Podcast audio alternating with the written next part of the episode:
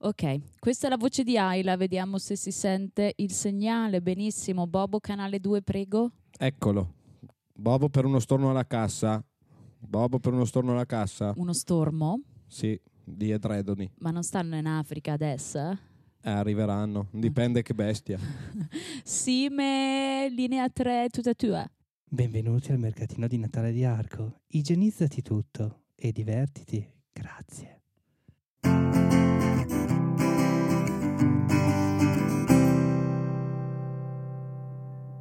Bentornate e bentornati alla sesta puntata di Bestiace. Intanto un caloroso augurio di buon Natale e buone feste da parte del vostro Bobo Natale e dai miei folletti Aila Ciao. e Sime.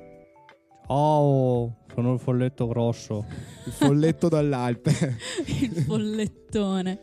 E visto che fuori in questo momento sta nevicando, mentre registriamo, si collega perfettamente con la nostra puntata che parlerà di climi freddi, biomi freddi e freddo, ghiaccio, eccetera, eccetera, eccetera.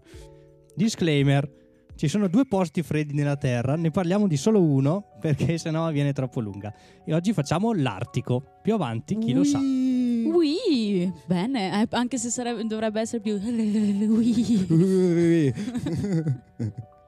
A proposito di climi molto molto freddi, io questa puntata la inizierò con un aneddoto molto interessante. Ho anche accavollato le gambe, ho iniziato con la voce suadente. D'inverno succede una cosa sempre inesorabile, è proprio sicura che succeda. Mi si congela solo un dito, l'indice della mano destra.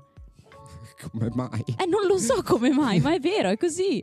Mi, suc- mi- mi si congela solo l'indice della mano, mano destra. Università italiane, se volete sponsorizzarci uno studio, noi ci mettiamo dietro. Io ci metto il dito. Abbiamo il campione di Aila da analizzare. Rappresentativo. Non capisco, forse è circolazione, roba del genere, è solo il dito destro. Vabbè. A proposito di diti freddi, non, è- non è niente di sconcio, tranquilli. È, è una cosa invece molto brutale. Nell'Artico, nel mare dell'Artico, c'è- succede questo fenomeno che si chiama dito della morte. E direte cos'è? No, infatti che è? Praticamente cosa succede? Eh, sopra il mare è ghiacciato perché in superficie abbiamo meno 20 gradi circa. Ricordiamo velocemente che l'Artico, che sarebbe l'Artide, a differenza dell'Antartide, non ha sotto nessuna isola. Esatto, non c'è terra. è un sotto, continente che non, cioè, non è un continente, è un- solo un mare coperto di ghiaccio. È mare ghiacciato. Questo E non lo sapevo. Tipo, Spari tante robe con le bestiacce. pazzesco, veramente. Comunque, c'è questo mare ghiacciato in superficie, meno 20 gradi circa di media. Il fondale invece è un po' più caldo, intorno ai meno 2-0 gradi. E infatti c'è della vita, ci sono stelle marine, qualche pesciolino, ovviamente adattati per la vita in questi climi.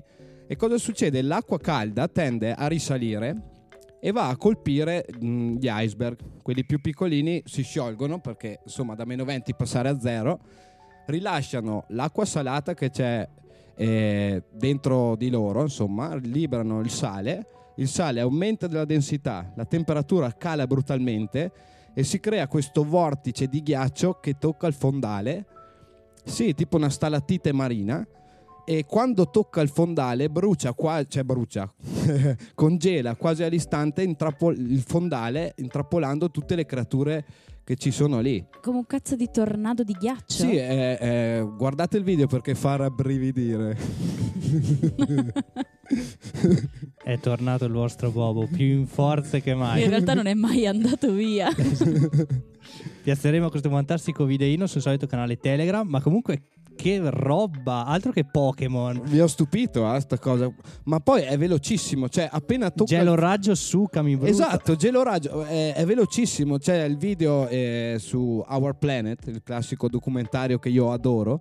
Che um, hanno ripreso una delle prime volte che ha ripreso sto fenomeno. E vedi proprio che appena tocca il fondale si allarga sta macchia di ghiaccio all'istante, intrappolando tutto. Vedi proprio le stelline che scappano. Vedi le stelline marine che scappano e si No. congelano lì. Congelano, congelano Congelano. lì. Pazzesco. Pazzesco. Paura. Madonna, dopo devo guardarmi il video perché io ho un po' la fissa dei tornado. Non so perché, ma è una cosa che mi guardo ore e ore di documentari sui tornado. Mi fanno anche un po' paura. Sarà che sono persa nel mondo di Oz, ma vabbè. E, e quindi un tornado di ghiaccio deve essere piuttosto fottuto. Sì, è più. mh, loro parlano. È una cosa vorticosa, però visivamente sembra proprio un ramo che, che si allunga come un tentacolo di ghiaccio che arriva giù. Madonna, che sì, paura. sì, è farla brividire, ve l'ho detto. E sicuramente nell'Artico è una delle poche cose che ramifica perché per ovvi motivi sul ghiaccio piante non ne possono crescere, ma anche un pelino più a sud dove incontriamo un bioma con meno neve, diciamo, perché ok c'è il polo nord vero e proprio e poi sono anche il polo sud, eh, che è solo ghiaccio. Al polo nord nello specifico si parla di banchisa, che è questo strato di mare ghiacciato che di solito dovrebbe essere di media 3 metri, grazie a noi ad ultimamente è di media tipo un metro e mezzo. Madonna. E però scendendo di, di latitudine, diciamo, troviamo dei posti un pelino più caldi dove possono nascere anche qualche forma vegetale. Muschi, licheni, qualche sparuto cespuglietto, di solito qualche genere, eh, qualche salice o qualche cosina così. Però no, alberi veri e propri è, è molto difficile. Sono sparuti tutti. Gliel'hai servita GG. sul piatto d'argento. Assolutamente. E questa eh, zona, diciamo, dove ci sono i muschetti e i licheni è la tundra. La tundra è questo altro bioma, vi ricordate cos'è un bioma? Andate a sentire l'ultima puntata. È il, ehm, rimane tra la taiga, che abbiamo visto l'altra volta, e appunto i ghiacci veri e propri perenni.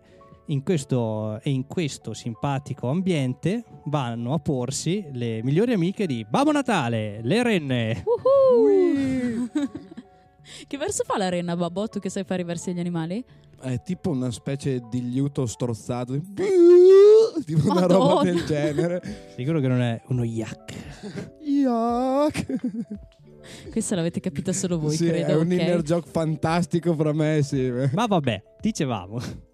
Le renne, questi simpatici cervidi, quindi parenti dei cervi, dei caprioli, delle alci, che se ne stanno su al nord, talune in eh, condizioni di semi-addomesticamento, diciamo così, perché non è poi del tutto facile addomesticarle del tutto, eh, sono quelle che si accompagnano ai Sami, il popolo della Lapponia. Altre poi sparpagliate, eh, selvatiche. Avrete sicuramente visto anche per sbaglio tra una televendita e l'altra in televisione i documentari con le mande di caribù che attraversano il Canada. Quelli sono poi renne, li chiamano caribù perché in- negli Stati Uniti devono fare le robe come vogliono loro, ma sempre renne sono. Queste renne che appunto eh, in questa tundra eh, compiono le loro migrazioni stagionali da un punto all'altro. Che però c'è un però legato sempre a noi. C'è un bel problemone. Non so se Ayla vuole parlarvi un attimo di musica e dopo torniamo al problemone più tardi, se no parlo subito. No, dai, vi metto una canzone che ci scioglie il problemone e poi tac! E poi ritorniamo Esatto. al problemone a gamba tesa, va bene. esatto. Ma la tundra Dici, c'è in Russia? sì, Ah, in, in- in pezzi- una striscia di Russia. sì, diciamo la che, Russia è bella grande, Sì. immagino. Ecco. Allora, diciamo che la, la Russia, considerando la parte a nord, eh, prende sia la taiga, diciamo da metà in su, taiga, tundra e poi appunto eh, bioma artico vero e proprio. Quindi in orizzontale ha tanti, com'è che si chiamano? Bio- Layer, Ah, sì, tanti, biomi. le- tanti biomi e in verticale ha tanti fusi orari. Da quanto è grande? Esatto. Ah, ok. Allora, diciamo che appunto ehm, con i meridiani eh, si ha il cambio dell'ora, ma non c'è un vero e proprio cambiamento, mentre invece con eh, le latitudini, cioè eh, dall'equatore in su, lì c'è il vero cambiamento perché cambia la quantità di luce e l'intensità della luce, quindi del calore Quindi che arriva calore, con il energia. sole. Perché infatti un'altra cosa particolare è che all'equatore eh, tutti i giorni hanno 12 ore di luce e 12 ore di buio. Poi andando verso l'alto, appunto arrivando fino al polo nord, questo tempo cambia. Come avete visto in questi giorni, mano a mano le giornate si accorciano, ma questo succede appunto perché noi siamo più vicini al polo nord. Se fossimo più vicini all'equatore, questa cosa si noterebbe di meno. Al polo nord c'è il famoso sole di mezzanotte, per cui ci sono sei mesi di luce e sei mesi di, Di buio pesto. Quando ero andata in Svezia, c'ero andata a maggio, periodo consigliato, e mi ricordo benissimo che per tornare a casa della mia gemella, che tanto gemella non era perché era sta stanga, alta, bionda, che ascoltava pop music, quindi ero nel mio periodo punk, brutta, cattiva, con sti occhi neri. Vabbè, e siamo tornate a casa in treno e boh, tipo verso le 11 eravamo minorenni, quindi ecco alle 11 tornavi a Ci casa, sta, ci poi. sta. E c'era questo sole pazzesco sull'orizzonte, bellissimo. Ma io ti ho chiesto della Russia perché c'è una cosa della Russia eh, che non c'entra, musicale chiaramente, che non c'entra niente con la Russia. Mi hai fatto notare tu l'altro giorno, che sono i Boney M con Rasputin. Sì, sono americani. Ma non importa, io mi sentivo molto figa quando ho scelto questa canzone perché è stata coverizzata da una cantante norvegese. E questo è anche un po' il fil rouge che unirà le canzoni. Tutti artisti Dal freddo. de freddo e fra- freddi, ecco. Quindi adesso vi faccio sentire la versione di Aurora di Rasputin dei Boney M. Quindi abbiamo fatto Russia, Norvegia e America in In un un solo... solo. Perfetto. Se c'è Eh. anche il Canada, poi finiamo tutti i paesi dell'Artico. ma non so se c'è tanti cantanti in Canada. Oh, madonna, ci sono i Paramore. C'è Ah, Justin ok, Bieber. sorry. Eh, esatto. Scusa, meglio i Paramore di Giustino. Ciao Giustino. C'è Justin Bieber. Esatto. Vabbè, ma vi sentite questa versione folk di Rasputin by Aurora. There lived a man in Russia long ago. He was big and strong, in his eyes a seeming glow. Most people looked with terror and with fear, but to Moscow chicks he was such a lovely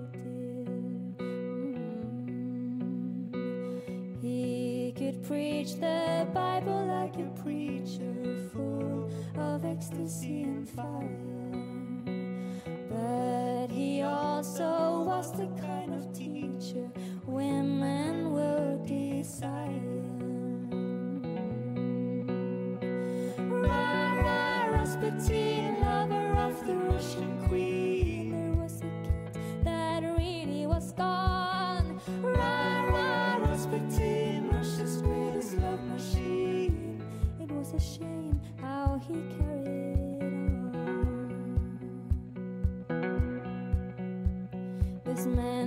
Go, declared his enemies. But the ladies begged, don't you try to do it, please.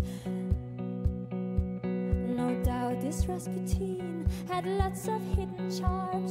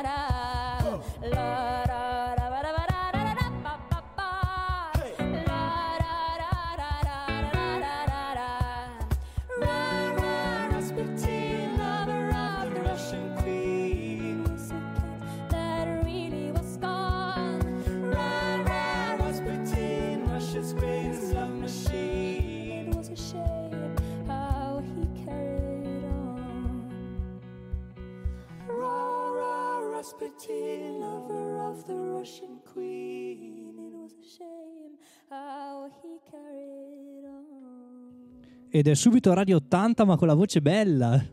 Mi ha messo un- un'allegria fantastica. È tanta roba, Aurora, è un mondo proprio... perché è delicata come quando cade la neve, però... Scalda cioè- il cuore, sì, come un no. buon brulè caldo. Esatto, pazzesca. Veramente fighissima lei, mi piace un sacco. Allora, prima abbiamo parlato del problemone delle renne. E allora vado a spiegarvelo adesso. Mi sembra onesto. Cosa succede? S- mh, s- C'è questo fenomeno che si chiama, gli ecologisti chiamano mismatch. Cosa vuol dire? Che mh, in pratica sarebbe beccare, cioè beccare, mancare l'incontro, no? tradotto alla lettera. Ok. Infatti, cosa succede? Gra- Storia delle nostre ex relazioni. sì, esatto. LOL. Eh, cosa- mi hai distratto, cosa stavo dicendo? Mismatch. Mismatch. Ah, E non sì. è la signorina Match? Mismatch. Vi sto contagiando malissimo. Da mo'. due. Adesso stiamo cominciando a uscire allo scoperto, però sì. No, comunque, eh, purtroppo noi abbiamo riscaldato questo bel pianeta. Stiamo riscaldando. Stiamo riscaldando questo bel pianeta in maniera devastante. Cosa succede? Eh, il periodo vegetativo delle piante nell'Artico si è sballato. Partono- diciamo che partono prima a gettare. Le renne però, quando iniziano la loro migrazione, si basano sulle ore luce, che quelle non sono cambiate. Per fortuna. Per- esatto. Perciò arri- arriva l'ora giusta, la renna fa: Oh, co- qua, nem, nem, nem, andiamo, andiamo, andiamo, che mm, sta per nascere i rennini e dobbiamo dargli da mangiare. Allora loro partono queste lunghe migrazioni, magari ne parleremo in puntate future di migrazioni, e arrivano nei territori di pascolo, e, e però la germogliatura è già passata. Che è già l'erba secca. C'è già l'erba secca Poveretti. perché mh, essendo più caldo l'erba e il nutrimento insomma germina prima e hanno notato, gli scienziati hanno notato che eh, c'è uh, una perdita di, di questa specie mh, perché non riescono ad allevare i cuccioli, non riescono a trovare il nutrimento per creare il latte e per nutrire i piccolini. La stiamo facendo più grossa di quanto sembri. Molto più grossa. Già. Perché poi in generale magari uno dice, vabbè, ma sempre erba, qualcosa li fa. In realtà c'è una eh, fortissima differenza tra l'erba appena spuntata, o ancora meglio, tipo le erbe fiorite, rispetto a un'erba secca o passata. Hanno una variabilità di proprio apporto energetico che è devastante. Se poi te devi mangiare solo l'erba, non è che puoi andare poi al Mac, oh fratemi, fammi tre Big Mac e Un vegan burger. un mega così. hamburger. No, non si può fare, devi mangiarti l'erba, a trovarla eh, fiorita o comunque ricca di nutrienti o trovarla secca, passata e averci la prole da allattare fa una bella differenza. Che tra l'altro questo mismatch è, è più comprensibile se vi porto un altro esempio. Avete presente, non so, la lepre variabile, quella che diventa bianca all'inverno e in estate marroncina? O la pernice che anche lei cambia colore, diventa bianca o marroncina anche lei? O la volpe artica, l'ermelino, eccetera, eccetera, eccetera. Loro, cosa succede? Loro variano il colore sempre in base alle ore luce, quindi diventano bianchi, però neve non ce n'è. Modo. E quindi cosa succede? Vedi questa pernice bianca su sfondo marrone secco e il predatore fa ti ho vista stronza cioè ciao Poretto. e viceversa per i predatori Ti piace vincere facile? Ponci, ponci, po, po, po. Come andare a Turu, turu. pescare al lago Bagattoli. Ugu- esatto esatto un lago di pesca, pesca, pesca sportiva qua Esatto. vicino uguale predatore cioè la volpe artica cambia il colore diventa bianca però le prede la vedono a chilometri perché è ancora tutto secco Certo. insomma marrone non è neve non c'è ghiaccio Ecco, spieghiamo bene questa cosa qua del, del cambio di colore. Eh, è, è tipica, diciamo, di queste specie che vivono nell'Artico, eh, visto che appunto mm, chiaramente sono poche le specie che re- restano proprio su- sul, sul mare estate e inverno, poi ci spostano verso i lati continentali, quindi Canada, Russia, eccetera. Quindi abbiamo una stagione calda in cui c'è la steppe, c'è, c'è questa tundra eh, che appunto è marroncina, verdolina, poco verdolina e, e poi torna al bianco. Quindi gli animali si adattano e, diven- e sono marroncini, beggiolini, grigini quando è estate e poi diventano bianchi. Come poi appunto ha detto il Bobo, se queste, come c'è questo mismatch e quindi io quando sono eh, bianco fuori ancora marrone o viceversa è un po' un problema. Che poi fa agghiacciare sta cosa. Mamma mia. Come le tue battute Vez. Eh beh, è la puntata giusta per Hai le ragione. freddure. Mamma mia. ok. E diciamo che Bobo mh, dava un po' per scontato eh, che conosceste la lepre variabile e la pernice bianca, perché quelle a noi non serve andare a cercarle in Finlandia, in Scandinavia, in cima alla Siberia, anche se da lì sono natie, ma le troviamo anche qua sulle nostre Alpi. Perché le Alpi, diciamo, eh, col discorso dell'altitudine, ehm, è come se andassimo su di latitudine. Ah. Noi troviamo mano a mano che saliamo su una montagna i biomi che abbiamo salendo di latitudine in Europa. Quindi a un certo punto c'è la foresta di conifere, poi c'è la parte dove non crescono più le, le piante perché c'è troppo freddo e poi in cima i ghiacciai. E poi su questi eh, luoghi va- andiamo a ritrovare appunto la lepre variabile, la pernice e tutte queste specie che sono definiti relitti glaciali. C'è stata la glaciazione ai tempi che furono, quegli animali erano dappertutto, si è ritirata la neve e loro sono rimasti dove, erano, dove avevano possibilità di vivere. Quindi sul cocuzzolo del Monviso Della montagna E in la Finlandia. neve alta così. Pazzesco. Beh, di ghiacciai noi ne sappiamo qualcosa qua sul Garda, no? Direi di sì, visto che mh, bene o male tutte le valli alpine, anche, soprattutto anche questa qua, diciamo, eh, del Garda, ma anche la Val dell'Adige e così, hanno per la maggior parte origini glaciali. Qui una volta era tutto ghiacciaio e, e i ghiacciai arrivavano sempre in orario e, il- e questo lavoro del ghiaccio ha eroso queste valli in cui noi, noi che abitiamo vicino al lago di Garda, eh, in cui noi risiediamo. Che, eh, tra l'altro, eh, Lago di Garda è l'attuale superficie dei ghiacciai rimasti italiani Ha la stessa superficie, del Lago di Garda. sì, Cioè, sono rimasti circa 325 km quadrati di ghiacciai italiani. Che se, se pensate è più o meno la superficie del lago di Garda, è pochissimo. È pochissimo, sì. In tutta Italia è rimasto solo questa superficie minuscola qua. Considerando che, che non vorrei dire una boiata, ma sono convinto di sì, che il ghiacciaio dell'Adamello sia il più grande d'Europa, sotto il circolo polare artico. Non so d'Europa, ma d'Italia sì. D'Italia sono sicuro, ma credo anche d'Europa. Stando, diciamo, sotto quelli che grazie hanno l'Artico, bella fatica. esatto, sotto Berlino, dai. ecco, sotto Berlino. È un po' un problema se quello è il più grande che c'è. Sì, sì, eh, infatti c'è questo bello studio della statale di Milano, miei futuri colleghi. Congratulazioni a Bobo! grazie, grazie. Che loro hanno rinnovato il censimento dei ghiacciai. L'ultimo era del 2003 e hanno visto che dal 2003 ad ora è stato perso, parliamo di Italia, il 13,2% di, di ghiacciai. Che Madò. eh, se guardiamo dati un po' più vecchi, dal 1960 sono stati persi circa 200 km quadrati, che è la superficie del lago Maggiore Oddio. Che insomma in questo caso è tantino se parliamo di perdita. Eh se sì. parliamo di quello che è rimasto è pochissimo, ma se parliamo di perdita in pochi anni, Eh insomma, sì. conta che negli anni 80 invece c'erano 609 km quadrati di ghiacciaio. E siamo rimasti ai 300 de- del lago di Garda Il come superficie. secco. Esatto, Madonna. negli anni 80. Questa mh, purtroppo è, è quello Il che bollettino. succede. col- questo è il bollettino attuale della perdita di ghiaccio delle nostre Alpi italiane. C'è una rettifica da fare in diretta, sì, è il ghiacciaio più grande d'Italia, ma non è il più grande d'Europa. Lì eh, Google dice o uno svizzero o uno dell'Islanda, ma dell'Islanda vorrei dire grazie al bifero ci potevamo arrivare da soli. Grazie al ghiacciolo. Esatto, Grazie Comunque- al geyser. Comunque, eh, se vi capita eh, di fare qualche passeggiata in montagna l'estate, eh, soprattutto mh, per andare verso la- appunto il ghiacciaio dell'Adamello, eh, al rifugio Mandrone, appena prima c'è un, eh, un piccolo bivacco tirato fuori dove mh, il Parco Naturale Adamello e Brenta ha preparato una specie di mostra glaciologica. Glaciologi, penso che sia Sì, giusto. sì, giusto, giusto. Ok. Ehm, dove si vedono le foto prima e poi voi uscite dalla creta e vedete il dopo e fa piuttosto impressione vedere che voi praticamente sareste dovuti essere sul ghiaccio e invece il ghiaccio è, ce n'è ancora un'oretta da camminare prima di arrivarci. che poi è allucinante anche perché ci sono i cosiddetti ghiacciai grigi.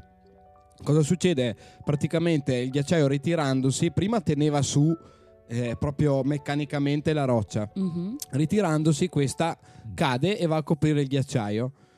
E, e è un problema perché creando questo strato scuro sopra aumenta il fenomeno di fusione perché è più caldo, trattiene più calore. no? Eh sì, perché eh, diciamo che il, eh, il ghiaccio bianco e che sia bello bianco è importante anche per il discorso dell'albedo.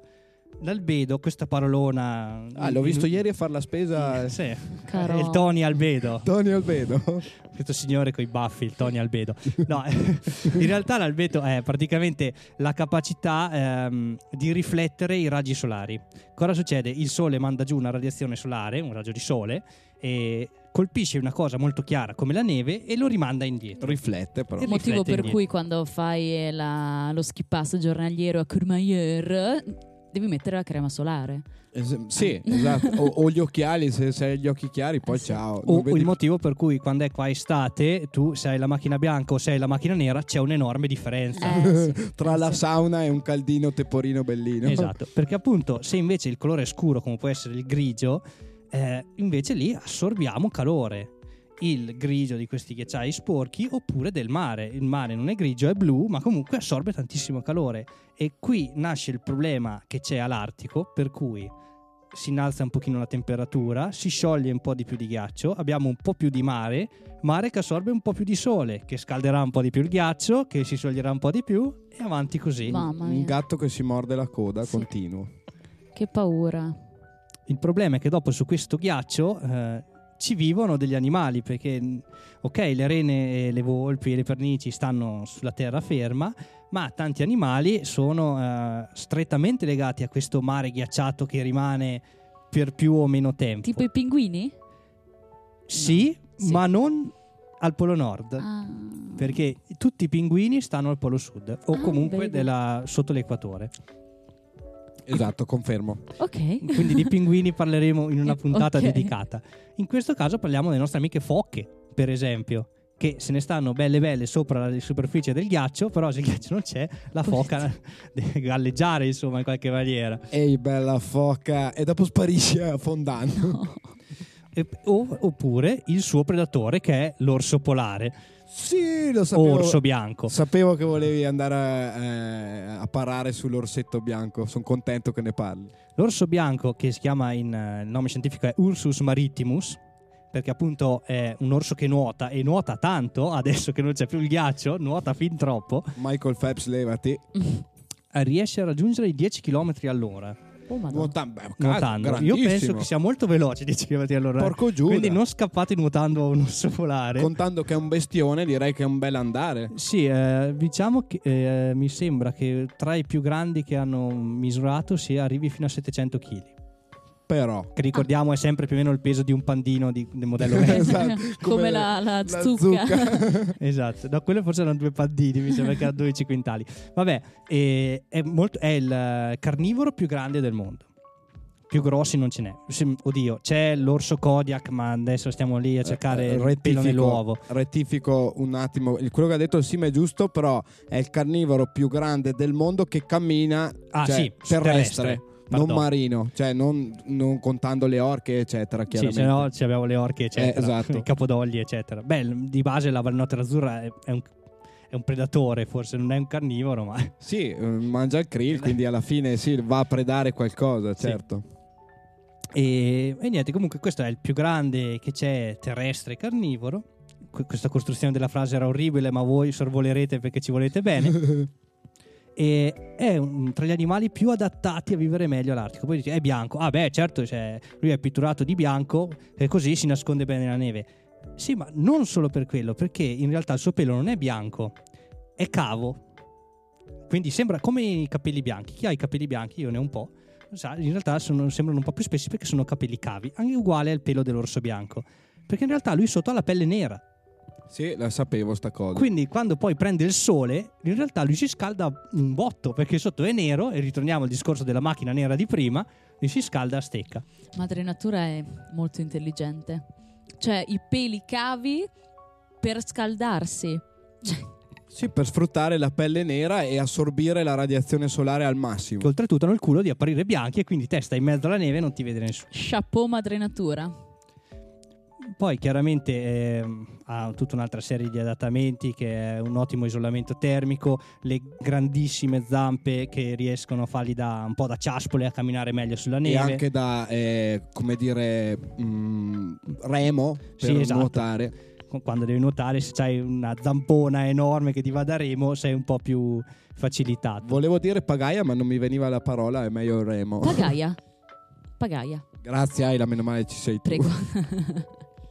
Tra l'altro, eh, a proposito di pagare, un veloce excursus, il, il kayak è una parola inuit, tipo. Sì, sì, sì, sì, esatto. Per- sempre per stare in tema. Gli Inuit sono una tribù, un clan degli popolo. eschime- un popolo de- eschimese.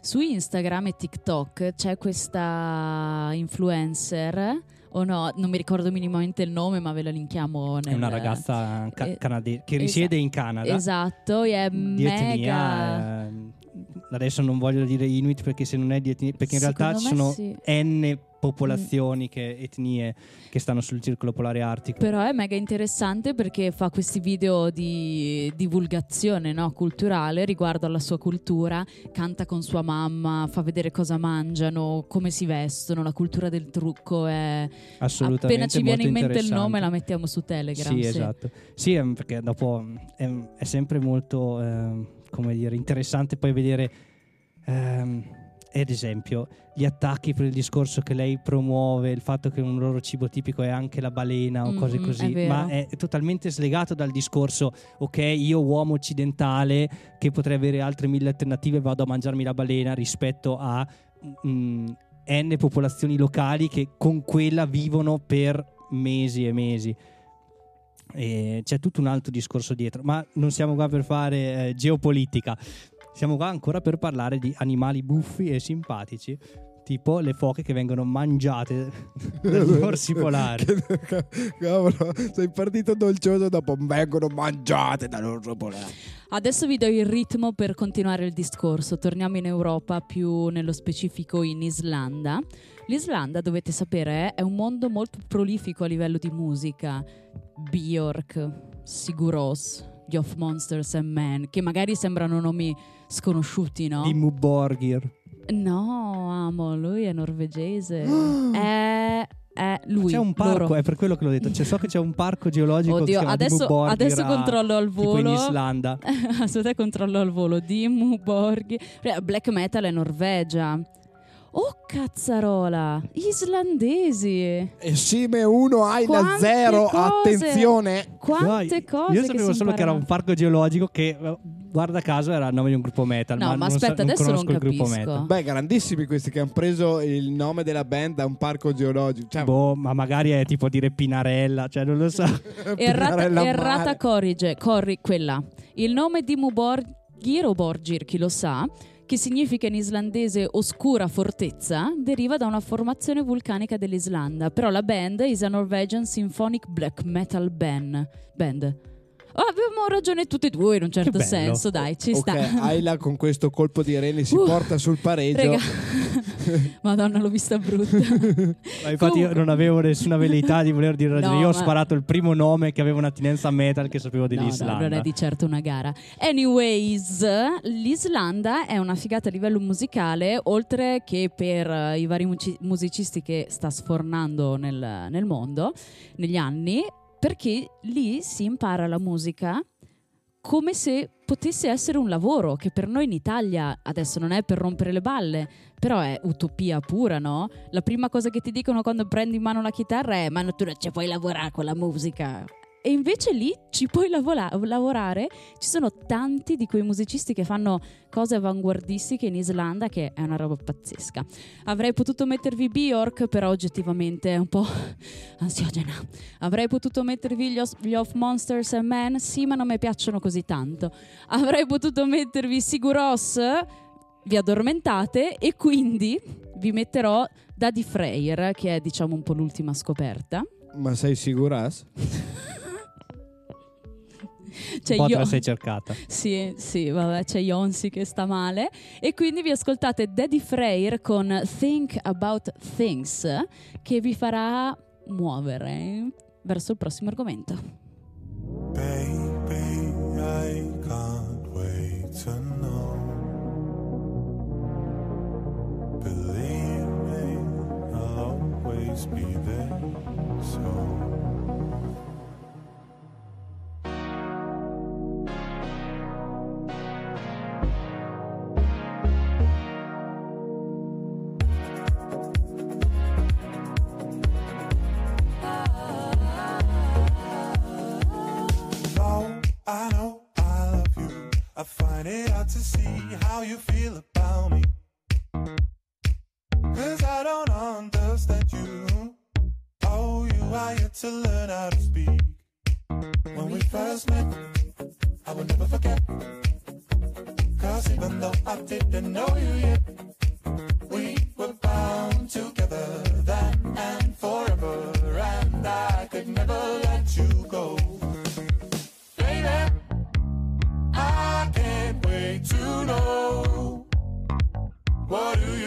Things? Believe me, I will always be there so you can tell me anything and I'll listen.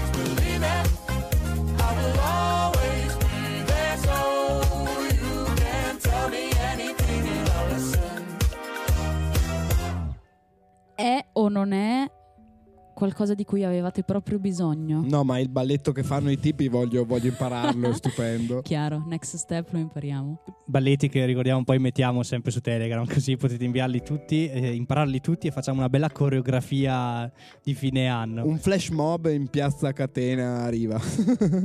Così, Così, dal nulla. dal nulla e via. E, eh, dicevamo l'orso polare che mangia le foche, ma perché non dovrebbe mangiare noi? Eh, que- questo è un po' un problema. Tanto che, eh, ad esempio, per citare delle isole all'interno appunto del circolo polare artico, cioè le fantastiche Svalbard, Particolarissime. provincia di Norvegia, e lì praticamente eh, non è che c'è tipo la legge che vieta di andare in giro armato, c'è la legge che ti obbliga ad andare in giro armato quando esci dai paesi. Madò. Beh, direi, io, io lo farei senza una legge. Mi sembra che ci sia tipo due armi a persona di media sulla popolazione. Texas, levati. Eh, sì, siamo a quei livelli lì, perché appunto lì il rischio di, di trovarsi faccia a faccia con un orso polare non è proprio scontato e non è sempre simpatico, bisogna vedere quanta fame ha, ha l'orso polare.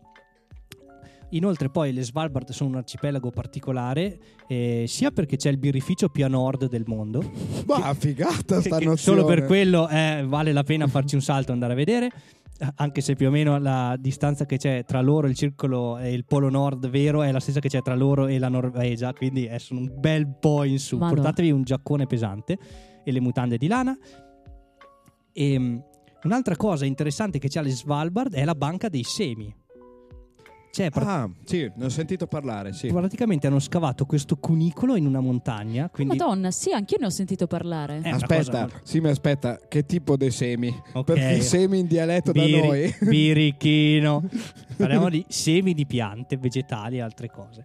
tipo quelli della Wallemia nobile. Esatto. Ho poi scoperto che in realtà in ogni tipo parte del mondo c'è una specie di banca dei semi dove si salvano tipo eh, il frumento, l'orzo, tutti i cereali principali o la roba che è importante che venga salvata da inserire qua disastro nucleare o Mm, mm, cosa mm. di questo tipo. E se ne fanno mandare comunque una copia per tipo alle Svalbard perché lì, eh, grazie alle temperature incredibilmente basse, infatti se anche va, chiaramente è tutto...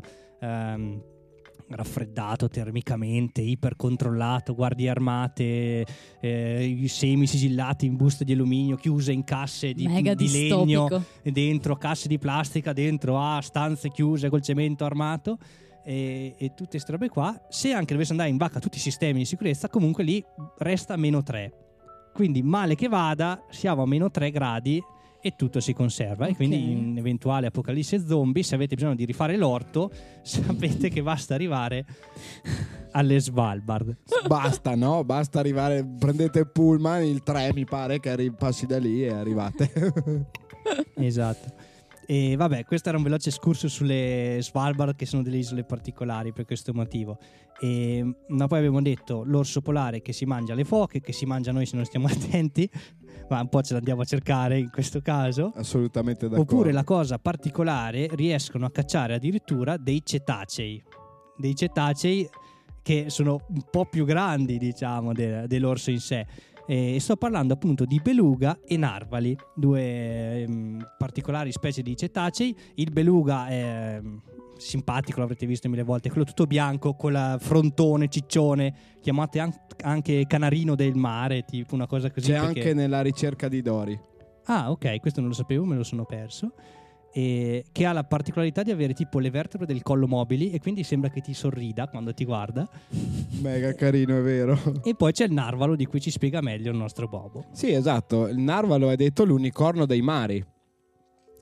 È detto l'unicorno dei mari perché appunto ha questo canino, che in realtà non è un corno, è un dente, a spirale che gli esce dalla bocca. Ok. E da lì è nato il mito dell'unicorno, perché nel Medioevo pensavano che questo eh, dente fosse miracoloso, magico, curasse, non so, la depressione, fosse un antidoto contro i veleni.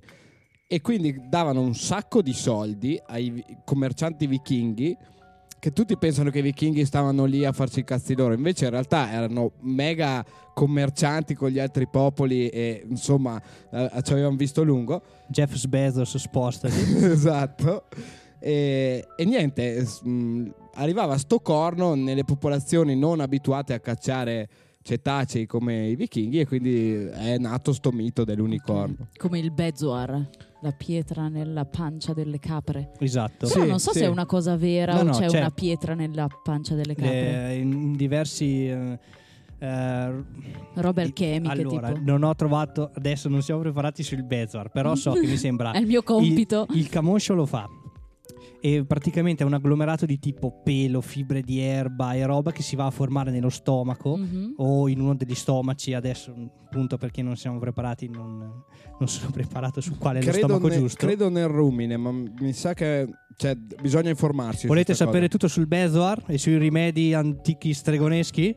Fatecelo Contattate sapere. Ayla perché lei è la streghetta del gruppo. Fatecelo sapere e facciamo la puntata dei, dei rimedi miracolosi dei vecchi tempi. Beh, ma la facciamo lo stesso perché mi piace un casino. sì, è molto bella in effetti. Sì.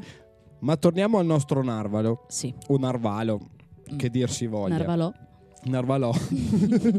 vicino, vicino Salò in fondo al Garda. Eh, ma Narvalò. tipo Wikipedia, Wikipedia, non c'è l'accento ufficiale.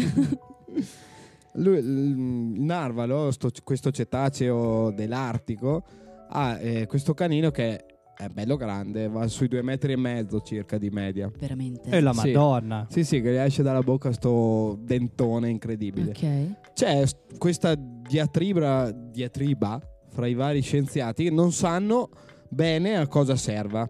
Le ipotesi sono varie. C'è stato, hanno fatto un video in cui si vede questo narvalo, però è un video contro al- Un video di un narvalo. Esatto, quindi non, non può essere legge sta cosa, che è stato registrato mentre eh, il narvalo usava questo dente come fiocina per cacciare dei merluzzi. Ok. Però, essendo un dente, ha perso eh, la dentina, cioè lo smalto Mhm. esterno che è quello più resistente. Ok. Quindi, cioè, eh, cozza un po' l'idea, no? Sì, sì, sì. E quindi questa ip- ipotesi è un po' in forze. In forze. Forse. In forze. Inve- L'altra ipotesi è che sia usato come termometro sonda per calcolare la. Questa è, secondo me è, è la, io, io personalmente l'ascolterei subito e Sime dal suo sorriso anche. Scusi, signor Narvalo, ho il roast beef in forno, mi può guardare quanto è cotto? No, ma eh, pare che in Norvegia abbiano noleggiato dei narvali per misurare la temperatura per il Covid, no? per entrare Ah, nel ok. bar. Sì, ma dove te lo infila il corno? Eh, eh, di- dipende. Dente, scusate. Dipende. Eh, infatti è stata smentita questa ipotesi perché dicono se è un termometro per misurare la temperatura e la salinità dell'acqua, perché le femmine non ce l'hanno? Eh, se serve a, st- a questo dovrebbe eh, essere presente in entrambi i sessi. Infatti la- l'ipotesi che più eh, è accreditata è quella che sia per attrarre la femmina. Infatti c'è eh, È un- sempre la gara chi ce l'ha più lungo. Esattamente, ma è proprio così perché c'è uno studio dell'unità di Manitoba nel Canada, l'unità, l'università di Ok. Manitoba nel Canada, che hanno correlato Mm. la misura del corno, la lunghezza del corno del dente, pardon, Sì. del canino, con la dimensione e la massa dei testicoli. Ah, Quindi più è lungo il dente, mhm, più sono grossi i testicoli. Questo è un simbolo di fertilità mhm, che la femmina nota. certo. E per misurare questa cosa Più dei testicoli, perché non è che un cetaceo di solito ce li ha a vista. esatto, esatto, non c'è gli accadenti che strascica nell'oceano, insomma. Esatto. Ricordiamo perché non avete cetacei scena. e sono interni, perché sennò, sai, quando vai veloce sott'acqua un po' sbattono. Che brutta immagine, questo scrotino che, vabbè, che fa da deriva come una tavola da surf. Vabbè. e, e ne hanno misurati praticamente andando a eh, misurare eh, queste cose su esemplari cacciati da, appunto dagli Inuit come prima, che loro possono cacciarli eh, regolarmente e legalmente.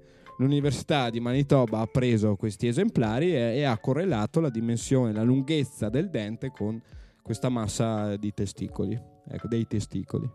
Ottimo. Non è una palla, è vero. LOL. Bella, bella. Non è una palla, hai detto bene, come non è una palla il eh, cambiamento climatico.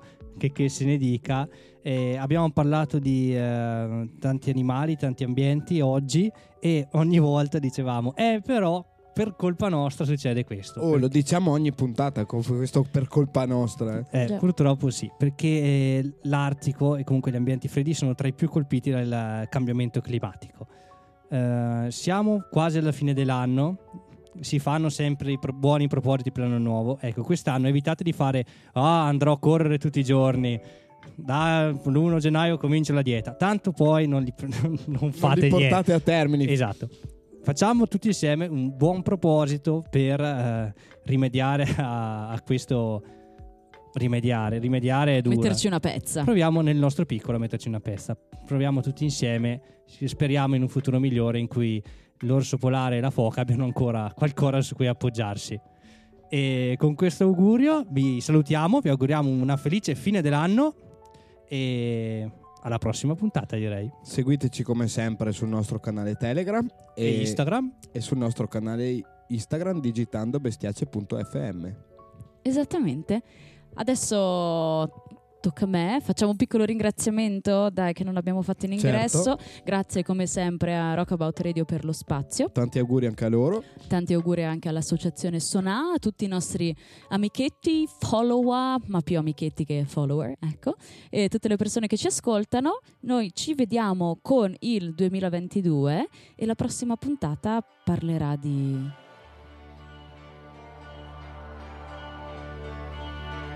Eh, la prossima puntata parlerà di io sono qui a dirvi ciao, ma non vi ho detto una cosa più importante di tutti. Spostiamoci per chiudere l'anno in Svezia. Cosa succede in Svezia? In Svezia succede la cosa più bella della storia della musica, sono seria. Gli ABBA.